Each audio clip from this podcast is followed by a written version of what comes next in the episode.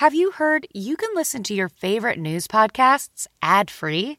Good news. With Amazon Music, you have access to the largest catalog of ad free top podcasts included with your Prime membership. To start listening, download the Amazon Music app or visit amazon.com slash news ad free. That's amazon.com slash news ad free and catch up on the latest episodes without the ads.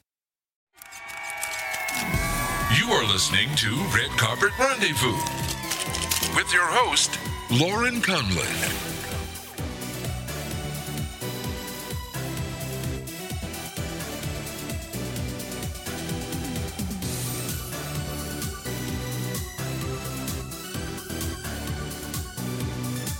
Hey guys, welcome to Red Carpet Rendezvous. I'm your host, Lauren Conlon. So, do you guys remember the Family Guy episode where Peter Griffin gets so excited because they say the title of the movie in the movie? If you don't, here's a little refresher. Do it! Let's shave the cat! Oh boy, I usually only get this excited when they say the title of a movie in the movie. I'm telling you, these drug dealers represent a clear and present danger to the United States. Eh, eh, he said it! He said it! All I'm saying is, what if this is as good as it gets? Yeah, yeah, there it is! There it is! So, because of that episode, I always thought it was kind of corny until I watched Motherless Brooklyn at the close of the New York Film Festival on October 11th. Motherless Brooklyn is the new film written by, directed by, and starring Edward Norton. It's based on Jonathan Lethem's best selling novel of the same name about this lonely Brooklyn based detective, Lionel Essrog, played by Norton, who also has Tourette's syndrome. And he finds himself drawn into this conspiracy involving high powered political figures that are encouraging the city's racial divide in the 1950s. So, a couple things. Lionel's Tourette's definitely makes the plot more interesting. Unfortunately, I have a family member that also has Tourette's, and Edward Norton's portrayal of it was scary accurate. It's this torturous disease that takes over your mind and body, making you have different types of tics or OCD that you just can't control. In the 1950s, they didn't really have a name for it, so they referred to him as Freak Show in the movie a lot, which was really sad. During the Q&A of the press screening, which I'll play clips from later, Norton says to prepare, he watched a ton of documentaries and also spent some time with a lot of people who had Tourette's. Switching lanes, Alec Baldwin's devious character, Moses Randolph, was loosely based on New York City public official Robert Moses. Those of you who are not from New York, you probably have no idea who Robert Moses is. He was also the NYC Parks Commissioner, and now he has a beach named after him. And Alec Baldwin played a pretty gross Moses Randolph. And I mean gross in the best way possible. I just think Alec Baldwin has that creep like voice. You know what I mean? Like like he kind of growls when he talks, like, I'm Alec Baldwin. Okay. That didn't really work. Never mind. Um, newcomer Gugu Mbatha Raw. Yes, that's a mouthful, and that's her name. She plays the central female character in the film, and I just loved her performance. She was amazing. She was so lovely and just classy, and I think she's going places. She's actually mainly done theater in the past, but she was amazing in the film. And rounding out the crazy good cast is Bobby Cannavale, who was also in the festival opener, The Irishman, and he referred to himself on the carpet as Bookends Bobby, which I found hilarious. Get it? Because he was in the opening film and the closing film. So, yeah. and Bruce Willis and Willem Dafoe. And they were all fantastic. But is it me or is Bruce Willis always some kind of private detective in every movie that he's in? Bruce also, unfortunately, didn't give any interviews on the red carpet for the NYC premiere, just pictures. But at least he showed up. Alec Baldwin was slated to be there, but he didn't end up coming. Um, I don't know, maybe his wife was giving birth to their like seventh child or something. Edward Norton, on the other hand, was completely lovely and so thoughtful, making sure he spoke to every single media outlet on the carpet, which they don't have to do. Even when the carpet was emptying out, he was still there giving interviews. What a guy. He's also a lot smaller than I thought. I'm not sure why, but when I think of him, I'm still thinking he'll look the same as he did in Fight Club or like American History X, which were both over 20 years ago. He's 50 years old now. That definitely doesn't seem right, but it is. So, I want to play a soundbite for you guys from the post screening talk back with Edward Norton, where he speaks about his character Lionel and his Tourette's. I found it really interesting, and I think you guys will too. Well, the Tourette's syndrome is very strange, strangely individualistic. It, it expresses itself completely differently in every person. And so there's a freedom in that. There's a creative freedom to, to pick and choose uh, authentic, symptomatic, you know, expressions from different people. Make give Lionel his own weave. Um, but there's terrific documentaries. I had met people. Robin Williams, when we worked on Death to Smoochy, had a really good friend who was a sculptor who had fairly a fairly severe um, variation of Tourette's, and I got to know him. And um, I thought that honestly, the bigger challenge was that I think that a lot of the, the biggest mistake with disabilities and the portrayal of them is the notion that the struggle with the disability is itself makes the person a saint.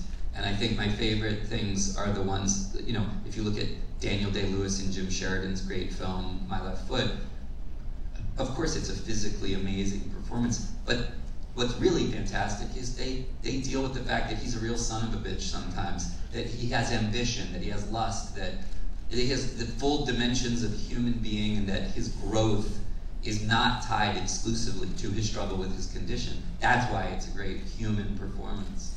And I think it's the layers of humanity for me um, in this. It's the fact that Lionel is not a crusader. He is not a moralist. He's been extremely apathetic his whole life, down inside his own problems. And until this woman says to him, "Yeah, like I got, you know, we all got something. What are you, what are you doing? What are you doing in the world? Like, and and it's sort of the shock of I don't get to sit on the porch with a woman like that unless I'm unless I'm, you know, getting on the barricades and doing something about these bad things that are happening too. And I like that part of his evolution, the evolution to not just to come out of his comfort zone and have to navigate his condition, but to actually change his own definition of what heroic is from being, you know, the things Frank is and the things that to, to, to saying heroism is caring for other people.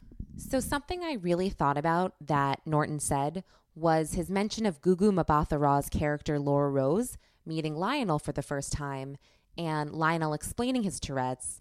And she was just kind of like, yeah, well, we all have our daily battles and our issues. She really puts things in perspective for him. And that's a great moment in the film. It really just makes you think about your own life and your own daily battles. And without giving anything away, I'll tell you just the bare bones of it. But like I mentioned at the beginning of the podcast, another great moment for me was actually when the title of the movie was mentioned. Um, Lionel's mom passed away when he was younger, and someone said to him, I won't tell you who, You don't have a mom. You're just a motherless Brooklyn because he's from Brooklyn. Okay, that obviously doesn't sound like a great moment the way I'm telling it, but you just have to see it. Last thing about the film, which is completely awful, but there was a fire on the set in the basement of the Harlem brownstone they were filming in.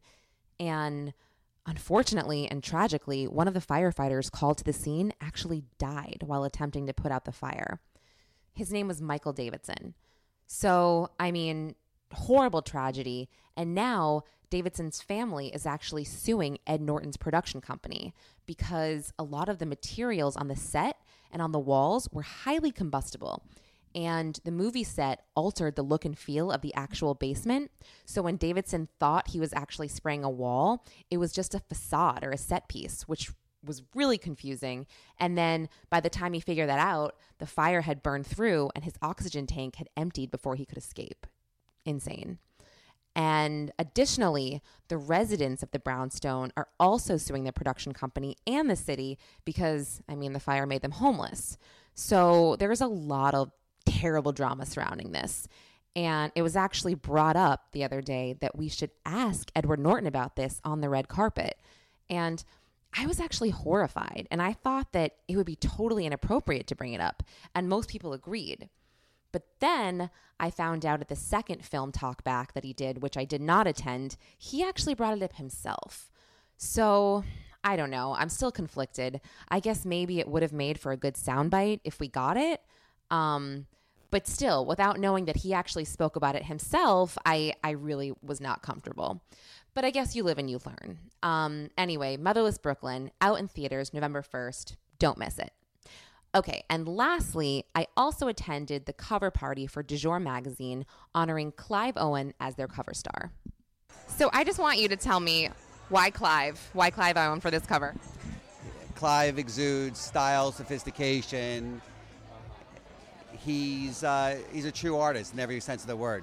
That was media mogul Jason Binn, the founder of Du Jour magazine, speaking about Clive. I had initially emailed the press agent to see if Clive was available for an interview, and unfortunately he wasn't. But I decided to go to the party anyway, just to see what it was about. So it was from 6 to 8 p.m., and Clive arrived around 7:23 p.m. They did a toast, and he spoke with Jason Binn and a few other people in a roped off area before he left. Yay! I've loved Clive Owen since the movie Derailed, but I don't know, that night was not the best use of my time. I'd say the best part about that party were the Aperol spritzes and maybe when I got on the elevator to leave. Oh, I was also talking to this cool Venezuelan guy for a few minutes. That is until I referred to Venezuela as one big gas station, like as a joke. I don't know what I was thinking. Maybe it was the spritzes. Anyway, that's all for today. There's nothing to watch on the website this week, but still, don't forget to download and subscribe on Apple Podcasts and follow us on Instagram at Red Carpet Rendezvous Podcast. Until next time.